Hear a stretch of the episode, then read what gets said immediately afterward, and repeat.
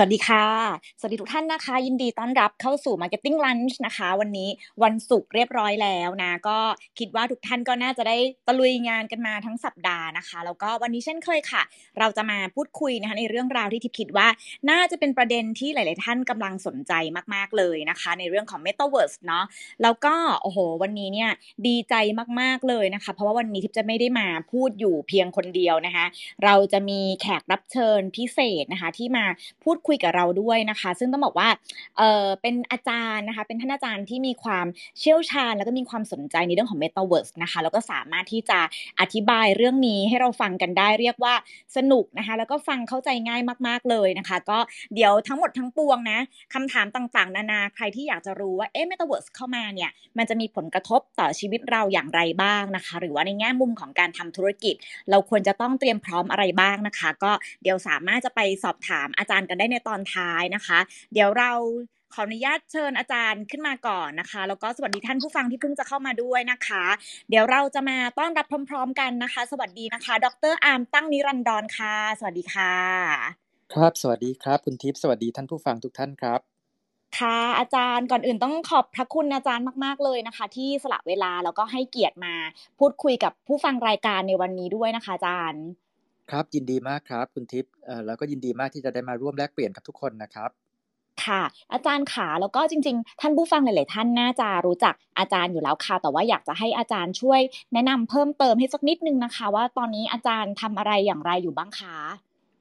ครับขอบคุณครับคุณทิพย์ผมปัจจุบันนะครับเป็นอาจารย์ประจำอยู่ที่คณะนิติศาสตร์นะครับเอ่อสอนวิชากฎหมายกับการพัฒนานะครับ กฎหมายกับเทคโนโลยี การเปลี่ยนแปลงของสังคมนะครับเอ่อค่ะ แล้วก็เศรษฐกิจการเมืองระหว่างประเทศนะครับ แล้วค่ะก็ผมก็ยังเป็นผู้อำนวยการศูนย์จีนศึกษาสถาบันเอเชียศึกษา จุฬาลงกรณ์มหาวิทยาลัยนะครับค่ะเอ่อเมื่อกี้เมื่อกี้นี้คุณทิพย์เอ่อเกริ่นให้กับท่านผู้ฟังบอกว่าผมเป็นผู้เชี่ยวชาญเอ่อเรื่อง Metaverse นะครับ แต่ผมก็ต้องออกตัวนิดนึงอะนะครับ ว่าจริงค่ะๆเรื่อง Metaverse เนี่ยมันคงเป็นเรื่องใหม่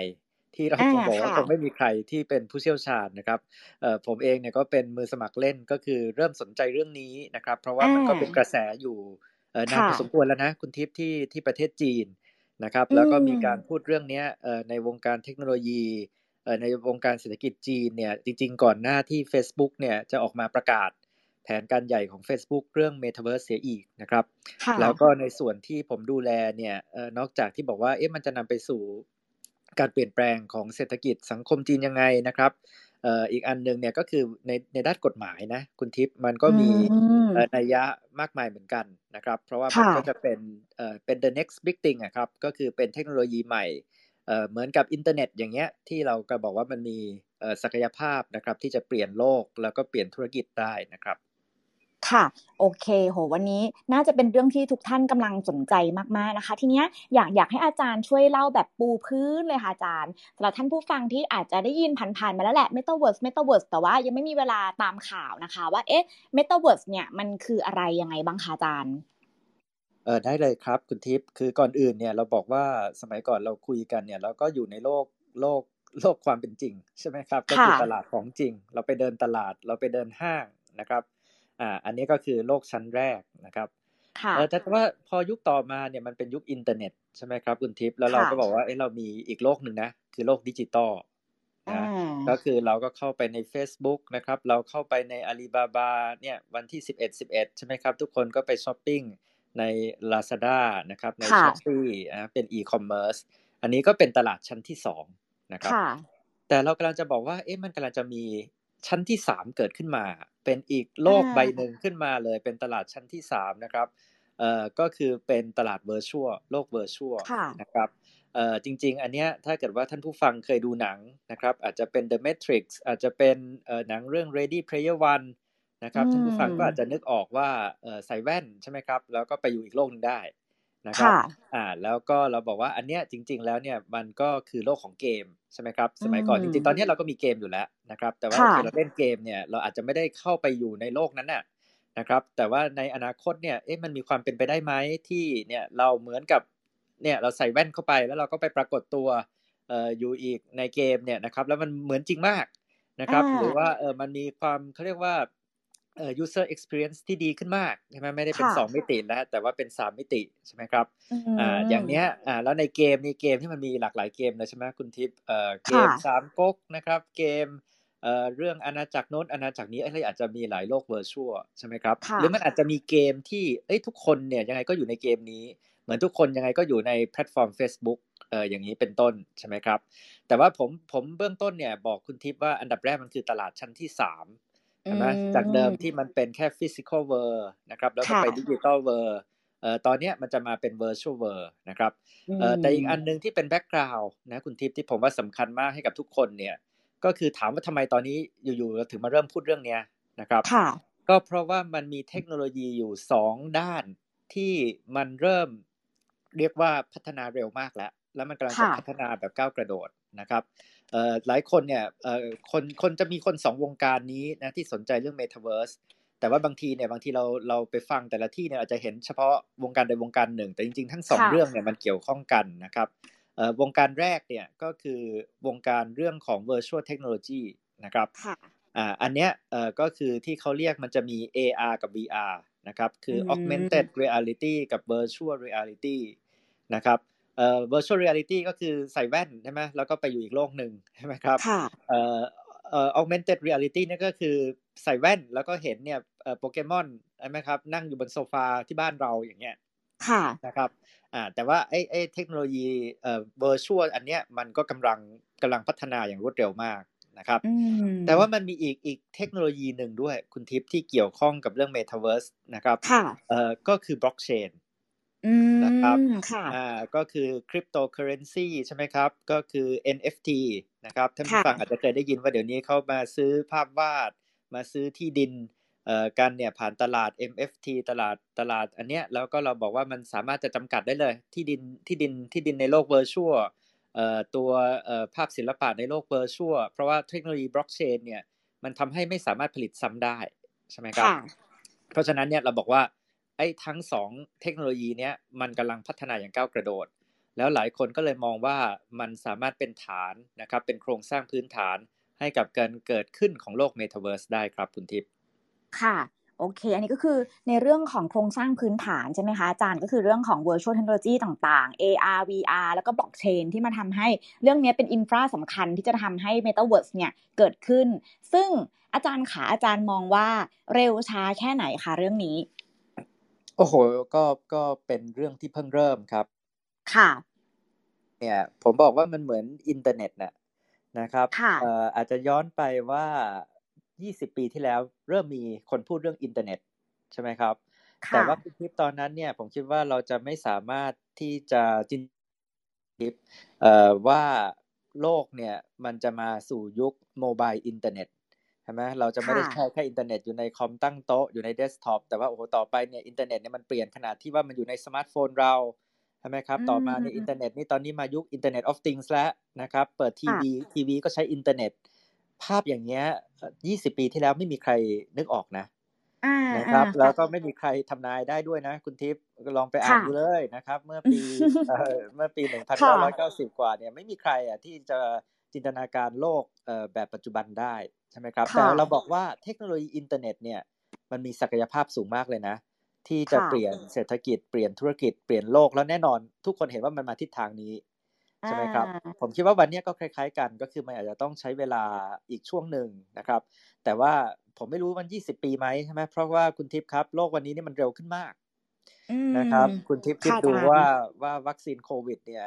วัคซีนใช่ไหมสมัยก่อนเขาบอกใช้เวลาสิบ ปีที่กว่าจะคิดค้นกว่าจะทดลอง วันนี้วัคซีนใช้เวลา 8 เดือน วัคซีนโควิดนะครับ แล้วก็ล่าสุดในไบเดนบอกว่าวัคซีนอันใหม่นี้ต้องใช้เวลาแค่ร้อยวันก็ต้องเข็นออกมาให้ได้ละนะครับค่ะค่ะอาจารย์ก็คือก็คือเราบอกว่าความเร็วเนี่ยมันเร็วขึ้นมากนะครับ แต่ว่าผมคิดว่าตอนนี้เรายังอยู่ในยุคเริ่มต้นเองนะครับ คนเนี่ยยังไม่เห็นภาพชัดเจนจริง ๆ เท่าไหร่ ว่า Metaverse เนี่ยจริง ๆ แล้วมันจะ operate ยังไงหน้าตาเป็นยังไงจะมาเปลี่ยนชีวิตเราแค่ไหน แต่เรารู้ว่ามันกำลังมีเนี่ย the next big thing นะครับ สิ่งสิ่งอันเนี้ยที่กำลังจะมาแน่นอน แล้วมันก็บางคนเรียกเป็นอินเทอร์เน็ต 3.0 นะครับเอ่อเพราะว่ามันเป็นไปได้ด้วยด้วย 2 เทคโนโลยีพื้นฐานที่ผมบอกนะครับ ก็คือความก้าวหน้าของ VR AR แล้วก็เอ่อเรื่องของเอ่อตัวของบล็อกเชนนะครับ ค่ะ โอเค อาจารย์ค่ะทีเนี้ยเมื่อกี้เห็นอาจารย์ mention ถึงต่างประเทศด้วยอยากรู้ว่าแบบในต่างประเทศอย่างจีนหรือว่ายุโรปอะค่ะเมตาเวิร์สตอนนี้ไปถึงขั้นไหนยังไงกันบ้างล่ะคะอาจารย์คือจริงๆเนี่ยที่ผมเริ่มรู้จักคำว่า Metaverse เลยเนี่ยนะครับแล้วผมก็เขียนบทความเรื่องนี้นะครับคุณทิพย์ประมาณเมื่อเดือนกุมภาพันธ์ตอนนั้นเนี่ยผมว่าก็น่าจะเป็นบทความแรก ๆนะครับในไทยที่พูดเรื่องเอ่อ Metaverse แล้วที่ตอนนั้นเนี่ยผมพูดเนี่ยก็เพราะว่าผมเห็นว่า เอ๊ะ วงการเทคโนโลยี แล้วก็วงการธุรกิจในจีนเนี่ยเริ่มพูดคำนี้นะครับซึ่งซึ่งเขาพูดเป็นคำศัพท์ภาษาจีนนะครับ แล้วผมก็ต้องไปเปิดดูว่าภาษาอังกฤษมันเรียกว่าอะไรนะครับเออแล้วผมก็บอกว่าเออแปลกดีนะว่าเออเมืองจีนนี่เขาเริ่มพูดเรื่องนี้กันแล้วนะครับ บอกว่าเป็น the next big thing เนี่ยนะครับเออ แล้วก็ผมก็จำได้ว่าเออวันก่อนผมไปสัมมนาอีกที่หนึ่งนะครับ ก็มีคนเล่าให้ผมฟังบอกว่าโอ้ยอาจารย์อาร์จริงๆเนี่ยตั้งแต่ปีที่แล้วแล้วตอนที่โควิดระบาดเนี่ยเขาก็เริ่มพูดเรื่องนี้แล้ว มีการทำเป็นเคสทดลองพิเศษของบางเมืองที่เป็นเรื่องทดลองเรื่องธุรกิจ virtual โดยเฉพาะอย่างเงี้ยนะครับ แต่ว่าตอนนั้นเนี่ยที่เขาคุยกันเนี่ยก็คือเขาบอกว่ามันเห็นเทรนด์ว่าบริษัทเทคโนโลยีจีนเนี่ยยักษ์ใหญ่เนี่ยนะครับ ไม่ว่าจะเป็น Tencent นะครับเอ่ออาลีบาบานะครับเอ่อแล้วก็ Pinduoduo ซึ่งก็เป็นยักษ์ใหญ่อีคอมเมิร์ซอีกรายหนึ่งเนี่ยเอ่อเริ่มมียุทธศาสตร์เมตาเวิร์สนะครับก็คือให้การซื้อหรือการเข้าไป take กิจการของบริษัทพวกเนี้ยแปลกมากว่าทั้งทั้งเนี่ยนะครับอาลีบาบาทั้ง Tencent เนี่ยเริ่มมี sector ที่เป็นเรื่อง virtual ค่ะนะครับทั้งทั้งสามบริษัทเนี่ยเริ่มเริ่ม take บริษัทเกม นะครับแล้วก็ take ไอ้บริษัทเกมที่เป็นบริษัทเกมแบบแบบเข้าไปอยู่ได้อะใช่ไหมครับคือแบบบริษัทเกมที่เป็นเกมที่มีมีศักยภาพที่จะพัฒนาเป็นเมตาเวิร์สต่อไปนะครับแล้วก็ขณะเดียวกันเขาก็เริ่มพูดกันว่าในในอเมริกาเนี่ยนะครับบริษัทยักษ์ใหญ่เนี่ยจริงๆ ไม่ใช่แค่ Facebook หรอกนะครับ Microsoft นะครับเอ่อ Google เนี่ยก็มีบริษัทเกมอยู่ในพอร์ตตัวเองเอ่อ มีบริษัทที่เกี่ยวข้องกับเอ่อ virtual เอ่อเทคโนโลยีเนี่ยนะครับ VR AR เนี่ยอยู่ในพอร์ตของตัวเองนะครับเขาก็เลยบอกว่าเอ๊ะทำไมอะคือมันต่างจากเอ่อมันต่างจากโมเดลธุรกิจในยุคก่อน เพราะว่าก่อนหน้านี้คุณทิพย์ครับ บริษัทเทคโนโลยีทุกบริษัทเนี่ยเขาจะโฟกัสค่ะ Facebook เนี่ยเขาจะทำแต่แพลตฟอร์ม Facebook เอ่ออเมซอนเขาก็จะทำแต่อีคอมเมิร์ซค่ะ Microsoft เขาก็ทำแต่แต่ Windows ใช่ไหมครับ แต่ว่าเขาบอกว่าไอ้แปลกมากเลยว่าช่วงสองปีที่ผ่านมาเนี่ยบริษัทพวกนี้พยายามที่จะ diversify ไปสิ่งที่ตัวเองไม่ถนัดใช่ไหมคือคือ Tencent เป็นบริษัทโซเชียลมีเดียทำ WeChat แต่ทำไม Tencent ไปซื้อเกมออนไลน์ทำไม Tencent ไปซื้อเอ่อทำไอ้ VR AR ใช่ไหมครับอ่าแล้วก็ไปซื้อพวกบริษัท music ด้วยนะครับ คือมันดูเหมือนเอ๊ะนี่เริ่มคุณเริ่มจะแบบไปขยายสิ่งที่คุณไม่ถนัดแล้ว ดูเริ่มมั่วแล้วนะครับ แต่เขาบอกว่าเอ้จริง ๆ แล้วบริษัทพวกนี้มันมียุทธศาสตร์อยู่ ก็คือเขาบอกบอกว่าคุณจะทำเมตาเวิร์สได้เนี่ยคุณต้องมีทุกทุกทุกชิ้นเหล่านี้ใช่ไหมครับ คุณต้องมีทั้งเพลง คุณต้องมีทั้งเอ่อเกม คุณต้องมีทั้ง VR AR เอ่อคุณต้องมีทั้งโซเชียลมีเดียนะครับ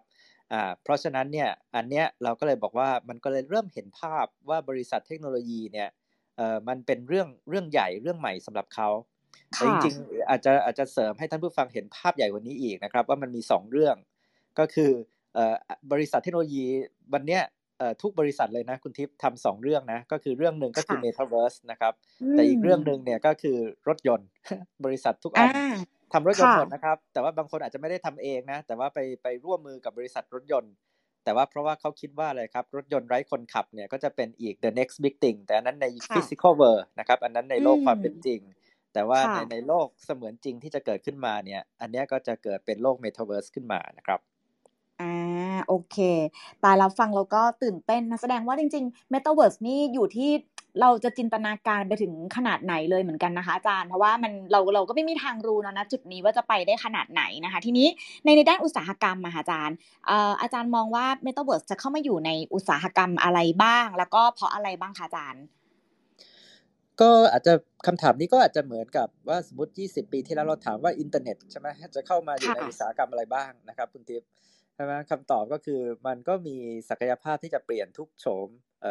อุตสาหกรรมแล้วก็ธุรกิจนะครับเอ่อผมไม่อยากจะให้เราพูดแต่ Metaverse ผมอยากให้เราพูดถึงเนี่ยเทคโนโลยีพื้นฐานสองอันก็คือเอ่อ VR AR ใช่ไหมครับ Virtual นะครับโลก Virtual แล้วก็เทคโนโลยีบล็อกเชนนะครับเออ คุณทิพย์ครับทั้งสองอันเนี่ยมันก็เปลี่ยนได้ทุกภาคเศรษฐกิจเลยนะครับอ่ายกตัวอย่างใช่ไหมเอ่อ VR เนี่ยก็หมายถึงว่าต่อไปเนี่ยเราก็ไปแบงค์ในโลกในโลกเสมือนจริงได้อะครับคุณคุณทิพย์คือคือวันเนี้ยเอ่อเราใช้ mobile internet แล้วเราก็ใช้ mobile banking ถูกไหมครับ เรามีแอปไปไปใช้แอปแบงค์เนี่ยโอนเงินอะไรเราเรียบร้อยเนี่ย นะครับแต่อนาคตเนี่ยนะครับเราอาจจะเนี่ยก็ใส่แว่นแล้วก็ไปแบงค์แต่ว่ามันไม่ใช่แบงค์ที่เป็นสาขาข้างๆบ้านเราแล้วนะครับมันเป็นแบงค์อยู่ในโลกเมตาเวิร์สเทคโนโลยี VR อาจจะทำให้เป็นไปได้เป็นไปได้จริง แล้วมันอาจจะดีคือคนเราเนี่ยอาจจะชอบ หรืออาจจะเขาเรียกว่าอาจจะเหมาะกับพวกเรามากกว่าใช่ไหมว่าเรามีคนมาคุยด้วยใช่ไหมครับเราเรามีประสบการณ์ มีการบริการนะครับ ไม่ใช่เป็นแค่ mobile banking เป็นแค่แชทบอทนะครับก็อันนี้ก็เป็นไปได้ใช่ไหมครับ แล้วเราก็บอกว่าถ้าเกิดว่าภาคภาค banking นี่ยังเปลี่ยนได้ ภาคท่องเที่ยวก็เปลี่ยนได้ ภาคการศึกษาก็เปลี่ยนได้นะครับ ก็ไปได้หมดทุกอันนะครับบล็อกเชนเหมือนกันใช่ไหมครับ เราบอกว่าบล็อกเชนนี่ทำให้เกิด digital currency ใช่ไหมครับเออก็อันนี้ก็แน่นอนแล้วเปลี่ยนเปลี่ยน banking เปลี่ยนการค้าเปลี่ยนธุรกิจนะครับเออ แต่ขณะเดียวกันเนี่ยเราบอกว่า NFT อย่างเงี้ยนะครับเออมันก็ทำให้เนี่ยเกิดเนี่ยนะครับเออสินทรัพย์เอ่อดิจิตอลแบบรูปแบบใหม่เนี่ยนะครับซึ่งเราก็บอกว่าต่อไปศิลปะนะครับเอ่อวงการดนตรีนะครับเอ่อวงการเหล่านี้เอ่อมันก็เปลี่ยนแปลง เพราะว่ามันสามารถที่จะเกิดเป็นสินทรัพย์นะครับดิจิตอลที่ซื้อขายกันได้นะครับในโลก virtual นะครับเพราะฉะนั้นเนี่ยผมคิดว่ามันก็มีศักยภาพเลยที่จะเปลี่ยนทุก ภาคธุรกิจได้เหมือนกับที่อินเทอร์เน็ตเคยทำมานะครับอ่าโอเค จริงๆ ถ้าเกิดว่าท่านผู้ฟังเคยดูอย่าง Ready Player One นะคะ หรือว่าใครที่รู้จักเกมแบบ Second Life อะไรแบบนี้อาจจะจินตนาการภาพได้ชัดเจนมากยิ่งขึ้นนะคะ เอออาจารย์ค่ะการการเข้าสู่ Metaverse นี่คือมันต้องใช้อุปกรณ์ใช่ไหมคะอาจารย์ใช้แว่น Oculus แว่นเรแบนอะไรอย่างนี้หรือเปล่าคะ หรือว่าจริงๆ แค่คอมพิวเตอร์สมาร์ทโฟนทั่วไปก็เข้าได้คะอาจารย์ คือจริง ๆ ต้องบอกว่าตอนนี้เท่าที่ผมอ่านนะครับ ทั้งในจีนในอเมริกาเรื่องเหล่านี้เออมันจะมีสองค่ายเอ่อที่แตกต่างกันนะครับค่ะเอ่อคือค่ายหนึ่งเนี่ยก็คือค่ายที่ยังเชื่อเรื่องแพลตฟอร์ม เรื่องการผูกขาดใช่ไหมก็คือก็คือพูดง่ายๆเนี่ยก็คงเป็นไอเดียของ Facebook ละว่าทำไมเขาถึงจะต้องรีบเป็นผู้นำก็เพราะว่า Facebook เนี่ยก็เป็นแพลตฟอร์ม ที่มีคนเป็นน่าจะเป็นประเทศที่เผลอๆใหญ่ที่สุดในโลกแล้วมั้งครับเอ่อคุณทิพย์คนอยู่ใน Facebook ใช่ไหมครับอ่าเพราะฉะนั้นเนี่ยเขาก็บอกบอกว่าเนี่ยใช่ไหมก็คือเขาเนี่ยจะต้องเป็นผู้นำเกม สมมติเขาทำเกม หรือเขาทำแพลตฟอร์มเมตาเวิร์สขึ้นมาเนี่ยแล้วทุกคนมาใช้แพลตฟอร์มเขาเนี่ยนะครับเอ่อเราก็บอกว่าเขาก็จะเป็นอะไรแชมป์โลกเรื่องนี้ถูกไหมครับอ่าก็คืออันเนี้ยก็คือจินตนาการว่ามันมีมันมีคนผูกขาด มันมีเจ้าของ นะครับอ่าอันนี้ก็อย่างเช่นว่าถ้าอย่างเงี้ยแว่นตาก็จะมีเจ้าหนึ่งที่บอกว่าอันเนี้ยแว่น Ray-Ban นะครับหรือแว่นอะไรที่บอกว่าเออเนี่ยเขาชนะแหละในเกมนี้สุดท้ายเขาก็เป็นเจ้าตลาดทุกคนใช้ของเขานะครับแต่ว่ามันก็มีอีกค่ายหนึ่งเหมือนกันนะครับ คุณทิพย์ที่จินตนาการอันนี้ก็เป็นค่ายที่เป็นทำเรื่องพวกบล็อกเชนเนี่ยเขาจะจินตนาการถึงโลกที่ decentralized ใช่ไหมก็คือโลกที่บอกว่าจริง ๆ แล้วเนี่ยไม่มีแพลตฟอร์ม หรือถ้าเกิดว่าไม่ใช่ว่าไม่มีแพลตฟอร์มเนี่ยก็คือมีได้หลายแพลตฟอร์ม แต่ว่าทุกแพลตฟอร์มเนี่ยเชื่อมกันเจ้าของแพลตฟอร์มเนี่ยไม่ใช่คนที่จะสั่งได้ใช่ไหมครับ ไม่ใช่ว่า Facebook เนี่ยเป็นคนกำหนดเกมกำหนดกติกาได้ของโลก Metaverse ใช่ไหมแต่ว่ามันเป็นแค่เทคโนโลยีบล็อกเชนเนี่ยที่เป็นเทคโนโลยีกลางนะครับเพราะฉะนั้นเนี่ยต่อไปเนี่ยที่ดินดิจิตอลเนี่ยมันไม่ใช่ว่าที่ดินดิจิตอลนี้ใช้ได้แค่ในแพลตฟอร์มนี้ แต่ที่ดินดิจิตอลก็ต้องใช้ได้ทุกแพลตฟอร์ม หรือว่าสินทรัพย์ดิจิตอลก็ต้องใช้ได้ทุกแพลตฟอร์มนะครับค่ะค่ะอ่าก็คือก็คือหมายถึงว่ามันไม่ได้ว่าเอ่อพอแพลตฟอร์มหนึ่งเนี่ยเราต้องไปซื้อกับแพลตฟอร์มนี้ใช่ไหมก็คือเราซื้อเสื้อเกราะในในเกมสามก๊กของเจ้านี้ เราเสื้อเกราะเราไปใส่ในเกม Lord of the Ring ไม่ได้ อย่างเงี้ยเขาก็บอกเอ้ยอย่างนี้ไม่น่าจะดีนะ มันควรจะต้องเชื่อมกันได้หมดทุกแพลตฟอร์ม แล้วก็บล็อกเชนแล้วก็ NFT เนี่ยก็ทำให้อันเนี้ยน่าจะเป็นไปได้นะครับ ก็ก็ตอนนี้ก็ยังมีสองค่ายที่ที่สู้กันใช่ไหม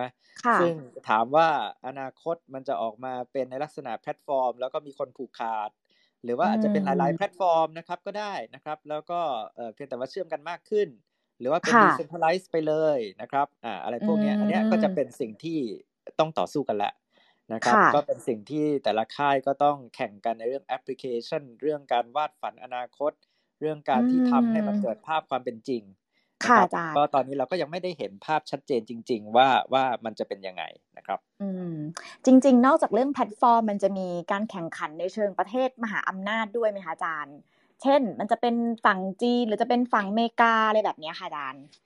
ครับผมว่ามันคล้ายๆอินเทอร์เน็ตเลยเอ่อคุณทิพย์เรานึกถึงอินเทอร์เน็ตใช่ไหมครับเอ่ออินเทอร์เน็ตเนี่ยมันก็เป็นของกลางๆ แต่ว่าค่ะสุดท้ายอะเราบอกว่าที่เปลี่ยนโลกอินเทอร์เน็ตที่เป็นอินเทอร์เน็ต 2.0 เนี่ยเอ่อมันคือ mobile internet ใช่ไหมครับอ่าแล้วเราก็บอกว่าอันเนี้ยอะก็เป็นเนี่ยสตีฟจ็อบส์คิดเอ่อ Apple สมาร์ทโฟนแล้วก็ iOS ใช่ไหมแต่ว่าถัดมาก็มีคนทำ Android ใช่ไหมครับ จริง ๆ มันก็เป็นรูปแบบคล้ายกันใช่ไหมแต่ว่าอะไม่ใช่แค่ Apple ผูกขาดคนเดียวนะนะครับ คนอื่นเขาก็ทำได้ใช่ไหมครับอะอันเนี้ยแต่ว่าพวกเนี้ยมันเป็นสิ่งที่มันจะต้องทำจริงอะ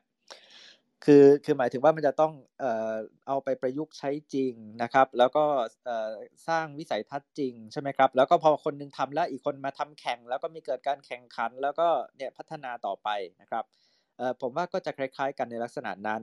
เอ่อซึ่งตอนเนี้ยโอเค อย่างที่คุณทิพย์บอกเลย มันจะไม่ใช่ภาพแค่การแข่งขันระหว่างบริษัทใหญ่ๆค่ะเฉยๆด้วย แต่ว่ามันจะเป็นเรื่องของเอ่อบริษัทจีน บริษัทอเมริกาด้วย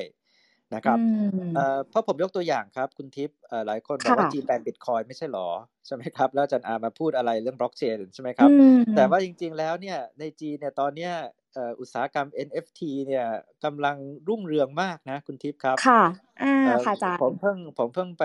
เห็นมาว่าเมื่อวานเนี่ยที่เป็น 11 11 เนี่ยนะครับ วันค่ะช้อปปิ้งแห่งชาติเนี่ยนะครับเอ่อในบริษัทเอ่อ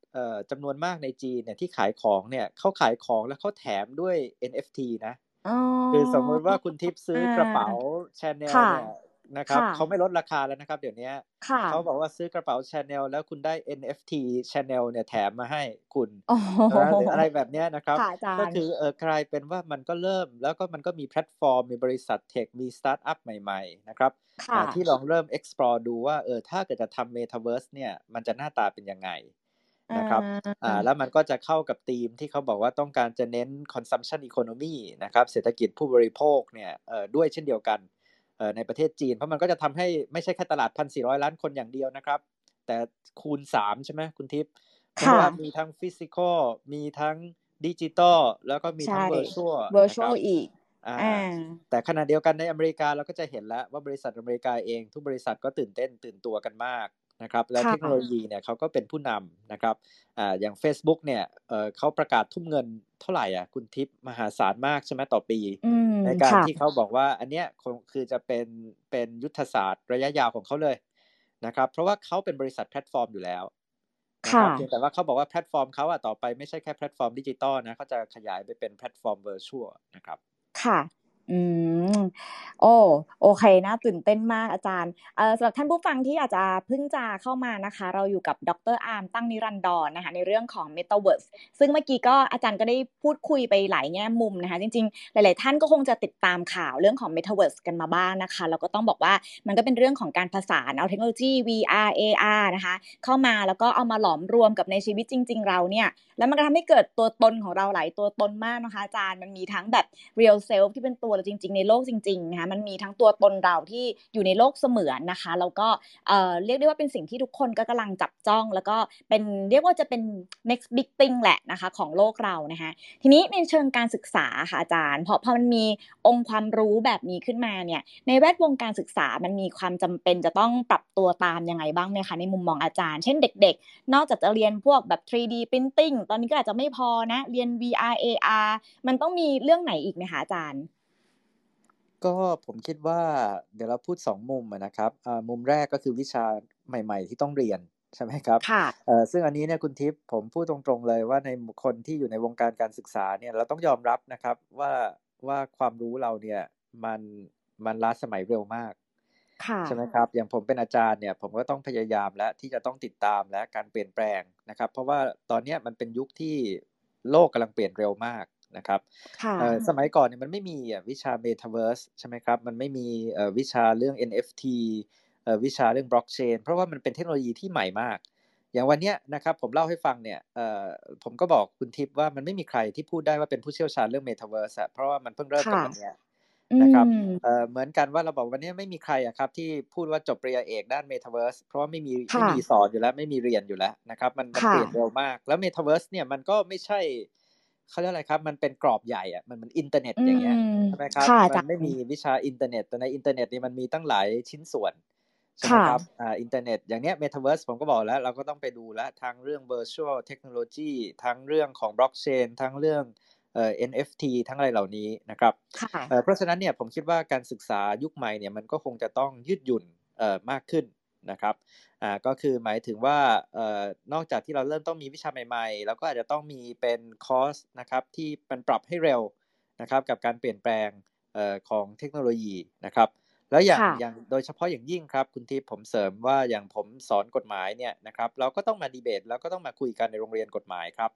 ว่าอย่างเงี้ยมันจะกระทบยังไงบ้างล่ะนะครับ กับกฎหมาย กฎหมายต้องเข้าไปกำกับดูแลเอ่ออย่างไรนะครับ เพราะฉะนั้นผมคิดว่าอ่าอันดับแรกก็คือมันท้าทายวงการการศึกษาในเรื่องของว่าเอ้ยเราต้องรีบปรับตัวแล้วก็เปลี่ยนให้ทันกับความรู้แล้วก็เรื่องใหม่ ๆ ที่มันกำลังมาอย่างเร็วนะครับ แต่ว่าอีกอีกอีกมุมหนึ่งครับคุณทิพย์ก็คือหมายถึงว่า Metaverse เนี่ยมันก็จะเปลี่ยนโลกการศึกษาด้วย อันนี้ไม่ใช่วิชานะครับ แต่อันนี้หมายถึงว่าต่อไปเนี่ยเขาบอกว่าเอ่อเอ่อนักเรียนนิติศาสตร์เนี่ย ก็ไม่ต้องมานั่งว่าความสารจำลองในโลกฟิสิกอลหรอกครับ คุณทิพย์ค่ะ ไปเล่นเกม เล่นเกมเป็นทนายค่ะก็ใส่แว่นแล้วก็ไปว่าความกันในโลก virtual ใช่ไหมครับค่ะใช่ไหมครับ เหมือนกับว่านักเรียนสถาปัตย์นี่ก็มี SimCity นะนักเรียนผังเมืองใช่ไหมครับอ่าให้เล่นเอ่อ ตอนนี้เนี่ยเขาบอกว่าเอ้ยต่อไปเนี่ยนะครับเราจะไปอวกาศเราจะไปดวงจันทร์ไม่ใช่หรอนะครับเราก็เนี่ยนะครับก็ไปซ้อมเอ่ออยู่ในอวกาศกันในโลก virtual ใช่ไหมครับอ่าเพราะฉะนั้นเนี่ยมันก็มีมีเอ่ออะไรครับ potential มากเหมือนกันนะ ที่จะเปลี่ยนรูปแบบของการศึกษา แล้วทีเนี้ยเอ่อสมัยก่อนเนี่ยเราจะนึกไม่ออกนะครับ ว่าคนเนี่ยจะ comfortable คือคนเนี่ยจะรู้สึกโอเคเหรอกับกับการอยู่ในโลก virtual ใช่ไหม เพราะว่าอย่างยกตัวอย่างอะตอนที่เขาบอกว่าอะไรเขาบอกว่าตอนอย่างโทรศัพท์ใช่ไหมครับ มีคนบอกว่าเนี่ยถ้าเกิดว่าพอมีประดิษฐ์โทรศัพท์ขึ้นมาแล้วเนี่ยคนจะไม่เจอกันแล้วเพราะโทรหากันก็รู้เรื่อง ซึ่งก็ไม่จริงใช่ไหมทุกคนก็ยังอยากจะไปเจอกันกันค่ะเราบอกว่าตอนแรกเนี่ยเราบอกว่ามีซูมแล้วเนี่ยใช่ไหมเราก็ทุกคนก็สอนออนไลน์ก็ไม่จริงใช่ไหมทุกคนก็อยากจะอยากจะเจอหน้า อยากจะไปห้องประชุม ไม่มีใครอยากประชุมซูมนะครับแต่คุณทิพย์โควิดที่ผ่านมาเนี่ย มันทำให้ทุกคนคุ้นเคยกับซูมมากเลยนะครับค่ะค่ะเพราะว่าเรานึกถึงนะคุณคุณทิพย์ครับ ก่อนโควิด เนี่ยไม่มีใครนะครับ จะเลือกประชุมซูมนะครับถูกไหมทุกคนบอกว่าถ้าจะประชุมนี่ก็ต้องก็ต้องไปนั่งกินกาแฟกันเจอหน้ากันนะครับเอ่อแต่ว่าวันนี้ผมว่าหลังจากโควิด ไปเนี่ย หลายคนเขาจะบอกนะว่าเอ้ยขอซูมง่ายกว่านะครับ ประชุมซูมแล้วก็ยิ่งยิ่งสำคัญกว่านั้นคืออะไรครับ เด็กรุ่นใหม่เขาคุ้นเคยขึ้นมาก นะครับ คือคือ คือ อย่างผมเนี่ย ผมมีประสบการณ์เลยว่าคุยกับเด็กรุ่นใหม่เนี่ย ตอนนี้เขาไม่ได้รู้สึกว่า ว่าการเรียนผ่านซูมใช่ไหมครับ หรือเรียนผ่านออนไลน์ หรือเรียนผ่านโลก virtual เนี่ย โอ้ มันแบบ มันแบบแย่มากเลย มันไม่เหมือนกับเรียนจริง เขาเริ่มคุ้นเคยแล้วอะแล้วก็คนคนกลุ่มนี้เนี่ยซึ่งเขาโตมากับการเล่นเกม ใช่ไหมครับ เขาโตมากับ เนี่ยการที่ที่เรียนออนไลน์นะครับโตมากับเนี่ยการประชุมออนไลน์เนี่ยคือผมคิดว่ามันจะมี generation gap พอสมควร ก็คือเราจะนึกไม่ถึงอะว่าเด็กรุ่นใหม่อะเขาเขาคุ้นเคยมากกับโลกแบบนี้นะครับ กับโลก virtual แล้วก็สิ่งที่เขาเอ่อคนรุ่นหนึ่งอาจจะคิดว่า ใครจะไปแบงค์ใครจะไปแบงค์ในโลก virtual ก็แบงค์อยู่ข้างบ้านเราอะ ใช่ไหมครับแล้วก็เดินไปง่ายๆเนี่ยแต่ผมว่าเด็กๆเขาอาจจะไม่ได้คิดอย่างนั้นใช่ไหมสำหรับเด็กรุ่นใหม่เนี่ยเขาจะคิดว่าใส่แว่นแล้วก็ไปเล่นเกมด้วย แล้วก็อะไรเนี่ยอาจจะอาจจะสะดวกกว่า เพราะฉะนั้นเนี่ยผมว่าอันเนี้ยมันก็จะมีเรื่องของการเปลี่ยนผ่านของคนอีกรุ่นหนึ่งด้วยนะครับค่ะ เมื่อกี้อาจารย์พูดเรื่องการศึกษา พอนึกภาพตามไปก็เออก็สนุกดีเหมือนกันนะอาจารย์ลองนึกภาพว่าเราอาจจะต้องแบบเอ่อพรีเซนต์หรือเราสอบ QE แล้วก็อาจารย์ก็อยู่ในอวตารอะไรแบบนี้แล้วก็นั่งสอบกันอะไรแบบนี้ก็ก็เป็นอีกประสบการณ์หนึ่งดีนะคะ อาจารย์แปลกดีเออเอ๊ะจริง ๆ จริง ๆเอ่อปัญหาสังคม น่าสนใจไหมคะอาจารย์ คือคือลองนึกภาพแบบเอ่อย้อนกลับไปนี้เล่าให้ท่านผู้ฟังฟังมันมีเกมหนึ่งชื่อว่า Second Life เพิ่งเมื่อเช้า เพิ่งได้มีโอกาสเอ่อฟังผู้ช่วยศาสตราจารย์ ดรปรีดาเล่าเรื่องนี้ค่ะอาจารย์ แล้วก็เอ่อท่านก็เล่าเรื่องของเกมที่ชื่อว่า Second Life ซึ่งในเกมเนี่ยแอบเล่าท่านท่านผู้ฟังฟังก็คือว่ามันจะเป็นเกมที่เราสามารถจะเลือกอวตารได้เราจ่ายเงินสมมตินะคะสมมติที่มีเงินเนี่ยที่ว่าสามารถจะ convert เงิน US เนี่ยมาเป็นเงินในนั้น แล้วก็สามารถจะซื้อหน้าตาตัวเองในนั้นได้ด้วยนะ เช่น สมมติว่าเขาไปซื้อลิขสิทธิ์หน้าตาแบบบียองเซ่มา เราอยากจะหน้าตาเหมือนบียองเซ่เนี่ยเราก็ไปซื้อหน้าตานั้นมานะคะ แล้วก็อวตารเราเนี่ยก็สามารถจะไปรู้จักคน สามารถจะแต่งงานกันได้ด้วยนะ มีคนแต่งงานกันในนั้นจริง ๆ นะคะ แล้วก็มีทั้งคู่แต่งงานที่ตกลงกันว่า โอเค เราแต่งงานกันเฉพาะใน second life นะชีวิตจริงไม่ต้องคุยกัน แล้วก็มีบางคนที่ไปรู้จักกันใน second life แล้วก็ไม่รู้จักกันในชีวิตจริง คือคือโลกมันมันเอ่อเส้นแบ่งระหว่างชีวิตจริงกับกับโลก virtual เนี่ย มันน้อยลงไปเรื่อยๆ มาก ๆ เลย แต่ว่าแน่นอนมันก็จะมีปัญหาสังคมต่างๆ ที่ตามมาที่ให้เราต้องต้องคิดด้วยนะคะ อาจารย์มองในในเชิงเรื่องนี้ยังไงบ้างไหมคะเออผมว่าเป็นเป็นอะไรที่น่าสนใจมากๆเลยครับ คุณทิพย์คือเอาเรื่องเกมเนี่ยนะคุณทิพย์นะ ผมว่ามันกำลังเป็นโลกที่แปลกมากเลยนะครับ ก็คือทักษะหลายอย่างของโลกยุคใหม่เนี่ยมันเป็นทักษะของการเล่นเกมนะครับ ค่ะอันนี้แปลกมากก็คือวันก่อนเนี่ยผมคุยกับคณะบดีคณะแพทย์ของมาลัยแห่งหนึ่งนะครับถามท่านว่าไอ้เนี่ยเด็กจะเรียนแพทย์รุ่นใหม่เนี่ยเด็กจะต้องมีทักษะอะไรที่สำคัญ ท่านตอบได้แปลกมากเลยนะครับ ท่านบอกว่าอาจารย์รู้ไหมทักษะต่อไปของคนเรียนหมอเนี่ยก็คือเขาต้องเล่นเกม เพราะว่าเพราะว่าในการผ่าตัดผ่านทางไกลเนี่ยมันเหมือนผ่าตัดผ่านเกมเลย เหมือนเล่นเกมเลยนะครับ ค่ะ นั้นเนี่ยเขาบอกว่าเนี่ยทักษะเล่นเกมเนี่ยนะครับเป็นเป็นทักษะที่เอ่อที่สำคัญใช่ไหมครับ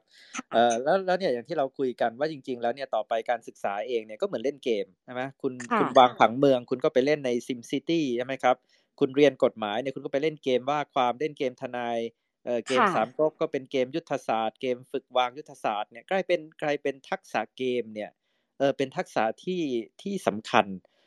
กับโลกยุคใหม่นะครับ อย่างโลกอย่างเมตาเวิร์สอย่างนี้ใช่ไหมครับ แต่ว่าอย่างที่คุณทิพย์พูดเลยใช่ไหมว่าว่าอันเนี้ยมันก็เป็นเหรียญสองด้านใช่ไหมเพราะว่าเกมเนี่ยมันก็มีติดเกมใช่ไหมครับ คนติดเกมเนี่ยก็โอ้โหบางคนต้องไปบำบัดเลยนะครับ เพราะว่าเขาก็อยู่กันในอีกโลกหนึ่งอะอยู่ในโลก virtualนะครับ อันเนี้ยมันก็จะมีมีความท้าทายทางสังคมเนี่ยเเกิดขึ้นมาเหมือนกัน นะครับแต่ว่าอันเนี้ยผมคิดว่าสำหรับคนรุ่นใหม่เนี่ยเขาคุ้นเคยมากเลยนะครับ กับโลกที่ที่มันมีโลกเวอร์ชวลขึ้นมาอีกโลกหนึ่งนะครับ ค่ะโอเคนี่ก็ต้องเรียกว่าต้องคอยดูกันต่อไปนะคะอาจารย์เอ่ออาจารย์ขามันมีเรื่องหนึ่งเมื่อกี้ที่อาจารย์พูดเรื่องวงการการแพทย์อะค่ะเรื่องของการผ่าตัดทางไกล อันเนี้ยทิปอะอ่านอ่านมาแล้วก็งงเหมือนกันว่า เอ๊ะ มันมันผ่าตัดทางไกลมันมันทำได้ยังไงอะไรอะคะอาจารย์ เออก็จริงๆเนี่ยสมัยก่อนมันทำไม่ได้คุณทิพย์เพราะอะไรเพราะว่าความเร็วของของของไอ้ตัวสัญญาณเนี่ยอินเทอร์เน็ตเนี่ยมันไม่เร็วพอนะครับแต่ว่าเขาบอกว่า 5G เนี่ยเร็วพอแล้ว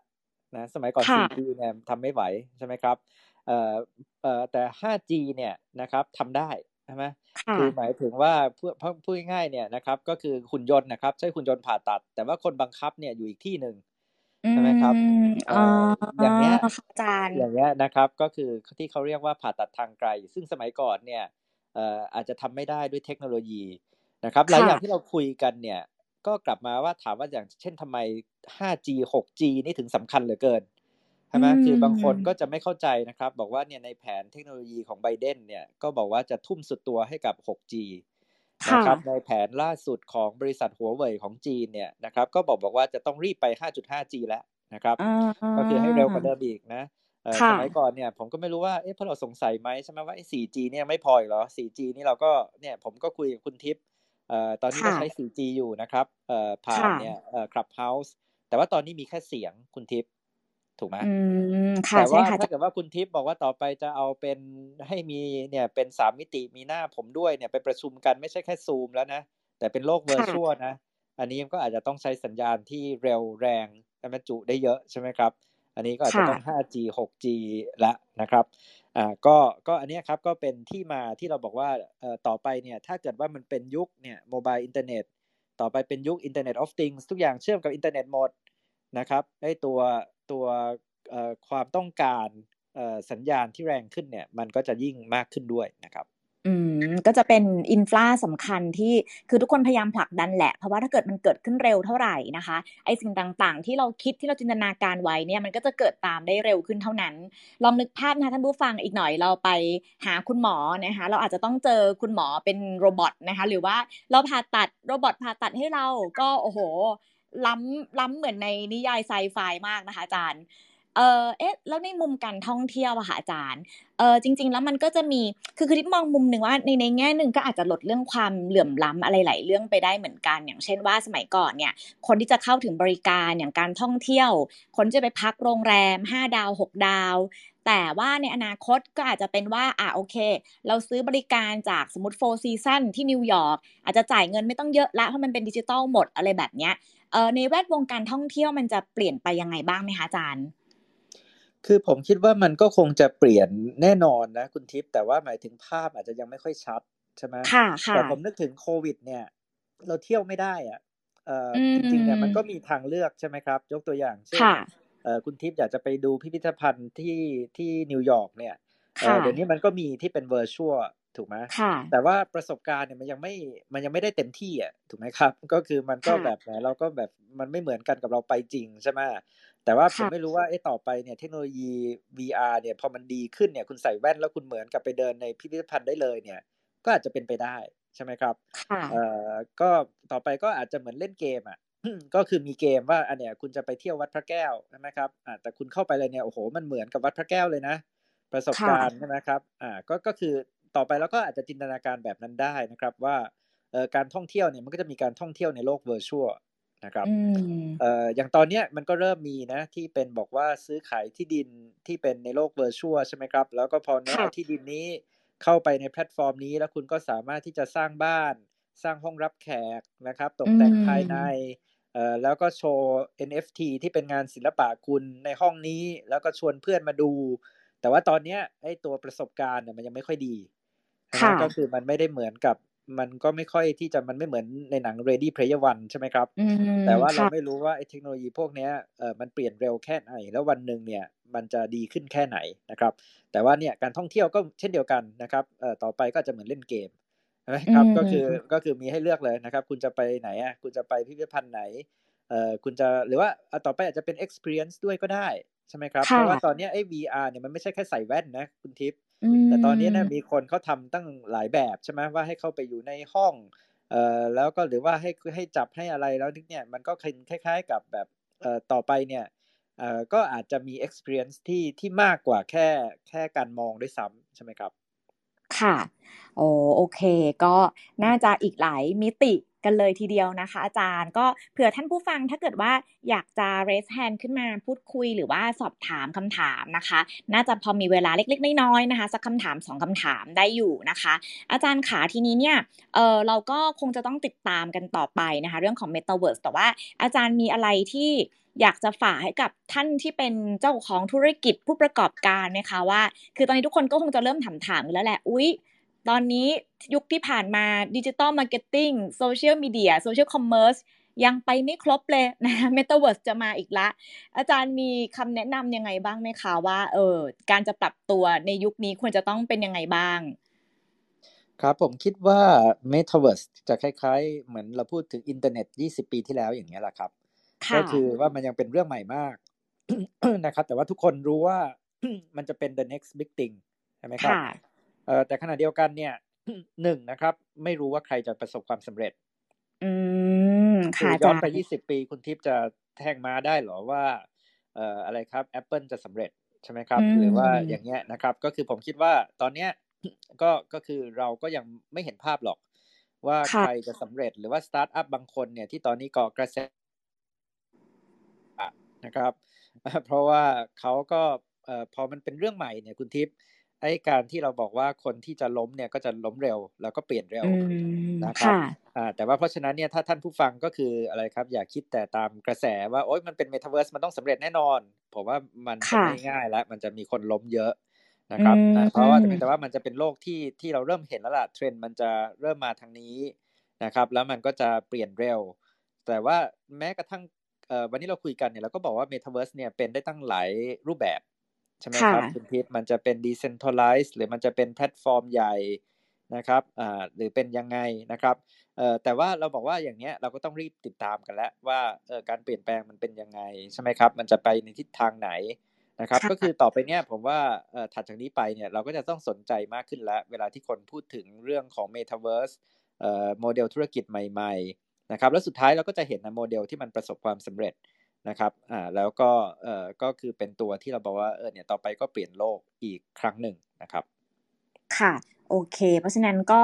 ต้องติดตามศึกษานะคะ แล้วก็คอยอัปเดตข้อมูลกันไปเรื่อยๆนะคะ แล้วก็จริง ๆ เหมือนที่อาจารย์เคยเขียนไว้นะคะอนาคตก็อาจจะมาเร็วกว่าที่เราคิดเสมอนะคะ เพราะฉะนั้นเนี่ยก็ต้องมีเรียกว่ามี growth mindset นะคะ แล้วก็ต้องติดตามต้องศึกษาต้องอัปเดตตัวเองกันอยู่เรื่อยๆนะคะ เพราะว่าวันนี้เนี่ยแน่นอนว่าพออินฟราต่างๆ มันเปลี่ยนเทคโนโลยีมันเปลี่ยนเนี่ยสิ่งที่มันเปลี่ยนตามก็คือผู้บริโภคเนี่ยแหละนะคะ ก็คือทำยังไงที่เราจะสามารถที่จะเข้าใจเขาได้ด้วยนะคะ แต่ว่าก็เอ่ออาจารย์แนะนำให้ดูอะไรดีคะ Matrix Ready Player One อาจารย์ชอบเรื่องไหนคะเอ่อดูได้หมดเลยครับ Matrix Ready Player One แล้วล่าสุดนี่ผมเห็นมีมีหนังเรื่องใหม่นะครับของ Ryan Reynolds เอ่อผมจำชื่อไม่ได้เนี่ยก็ก็เป็นเรื่อง Metaverse เหมือนกันนะครับเป็นเรื่องว่าเนี่ยเข้าไปเข้าไปสู้กันในแบงค์ในโลกเวอร์ชวลเนี่ยโลกของเกมเนี่ยนะครับเอ่อแต่เนี่ยครับพอดูแล้วเราก็จะเริ่มเอ่อเห็นภาพ คนที่เขาคิดเรื่องนี้นะครับ ไม่ว่าจะเป็นมาร์คซักเคอร์เบิร์กใช่ไหมครับ หรือว่าคนอื่น ๆ เนี่ยเขากำลังผลักโลกไปอย่างไรนะครับ ค่ะอ่าโอเคนะก็อันนี้ เผื่อว่าท่านผู้ฟังสนใจนะคะ ก็สามารถที่จะไปลองดูกันได้นะคะ ก็ อาจารย์ขาวันนี้ต้องขอบคุณมาก ๆเลยนะคะ อาจารย์ได้ความรู้กันไปเยอะแยะมากมายเลย ปกติติดตามอ่านสิ่งต่างๆ ที่อาจารย์เขียนอะไรยังไงได้ที่ไหนบ้างไหมคะอาจารย์อ๋อครับก็ตอนนี้เพิ่งมีหนังสือเล่มใหม่นะครับ ที่เพิ่งวางขายในงานสัปดาห์หนังสือแห่งชาติเมื่อสองสัปดาห์ที่ผ่านมานะครับชื่อจีนอเมริกา 3D นะครับไบเดนสีจิ้นผิง แล้วก็ศึกเศรษฐกิจ 3 มิติ นะครับซึ่งในนั้นเนี่ยก็มีบทหนึ่งนะครับเป็นเรื่อง Metaverse ด้วยนะครับแล้วก็ 3D เนี่ยนะครับก็คือ decoupling นะครับศึกแยกห่วงโซ่เศรษฐกิจนะครับ digitalization นะครับก็คือศึกของเทคโนโลยีดิจิตอลแล้วก็ decarbonization นะครับศึกพลังงานสะอาดนะครับแล้วก็บทความอื่นๆของผมเนี่ยก็ติดตามได้นะครับผ่าน Facebook นะครับในชื่อผมนะครับอาร์มตั้งนิรันดรรวมทั้งมีอยู่ในบล็อกดิด้วยในชื่อเดียวกันครับ ค่ะ โอเคนะคะ ก็เผื่อไปติดตามอาจารย์ได้ หนังที่อาจารย์พูดถึงใช่ฟรีกายหรือเปล่าคะใช่ครับ ใช่ครับอ่าโอเคได้ดูหรือยังครับยังไม่ได้ดูเลยค่ะอาจารย์ อันนี้เผื่อท่านผู้ฟังท่านผู้ชมไปดูพร้อมๆกันนะคะฟรีกายส์นะคะ ก็เรอันเรโนลส์นะคะ ก็เผื่อใครชอบด้วยพระเอกหล่อเชียวนะคะ ไปดูกันได้นะคะ โอเค ยังไงฝากทุกท่านลองติดตามอาจารย์ด้วยนะคะ เพราะว่าอาจารย์เองก็จะมาให้ความรู้ในเรื่องนี้กันอยู่เรื่อย ๆ เลยนะคะ อาจารย์ต้องขอบพระคุณอาจารย์มากๆเลยนะคะ ครับ ขอบพระคุณคุณทิพย์เช่นเดียวกันครับ และขอบคุณทุกท่านผู้ฟังทุกท่านด้วยครับ ได้เลยค่ะก็เดี๋ยววันนี้ทิปกับอาจารย์นะคะ ขออนุญาตลาท่านผู้ฟังทุกๆทท่านไปนะคะ แล้วก็เรากลับมาเจอกันใน Marketing Lunch นะคะในช่วงวันจันทร์พุธศุกร์นะคะ ก็เวลาประมาณนี้นะคะ เที่ยง 15 เป็นต้นไปนะคะ วันนี้ขอบคุณท่านผู้ฟังทุกคนมากๆเลยที่เข้ามากันนะคะ ขอบพระคุณอาจารย์ด้วย แล้วยังไงขอให้มี weekend ที่ happy มีความสุขร่างกายแข็งแรงกันทุกคนนะคะ ขอบคุณมากๆเลยค่ะ สวัสดีค่ะ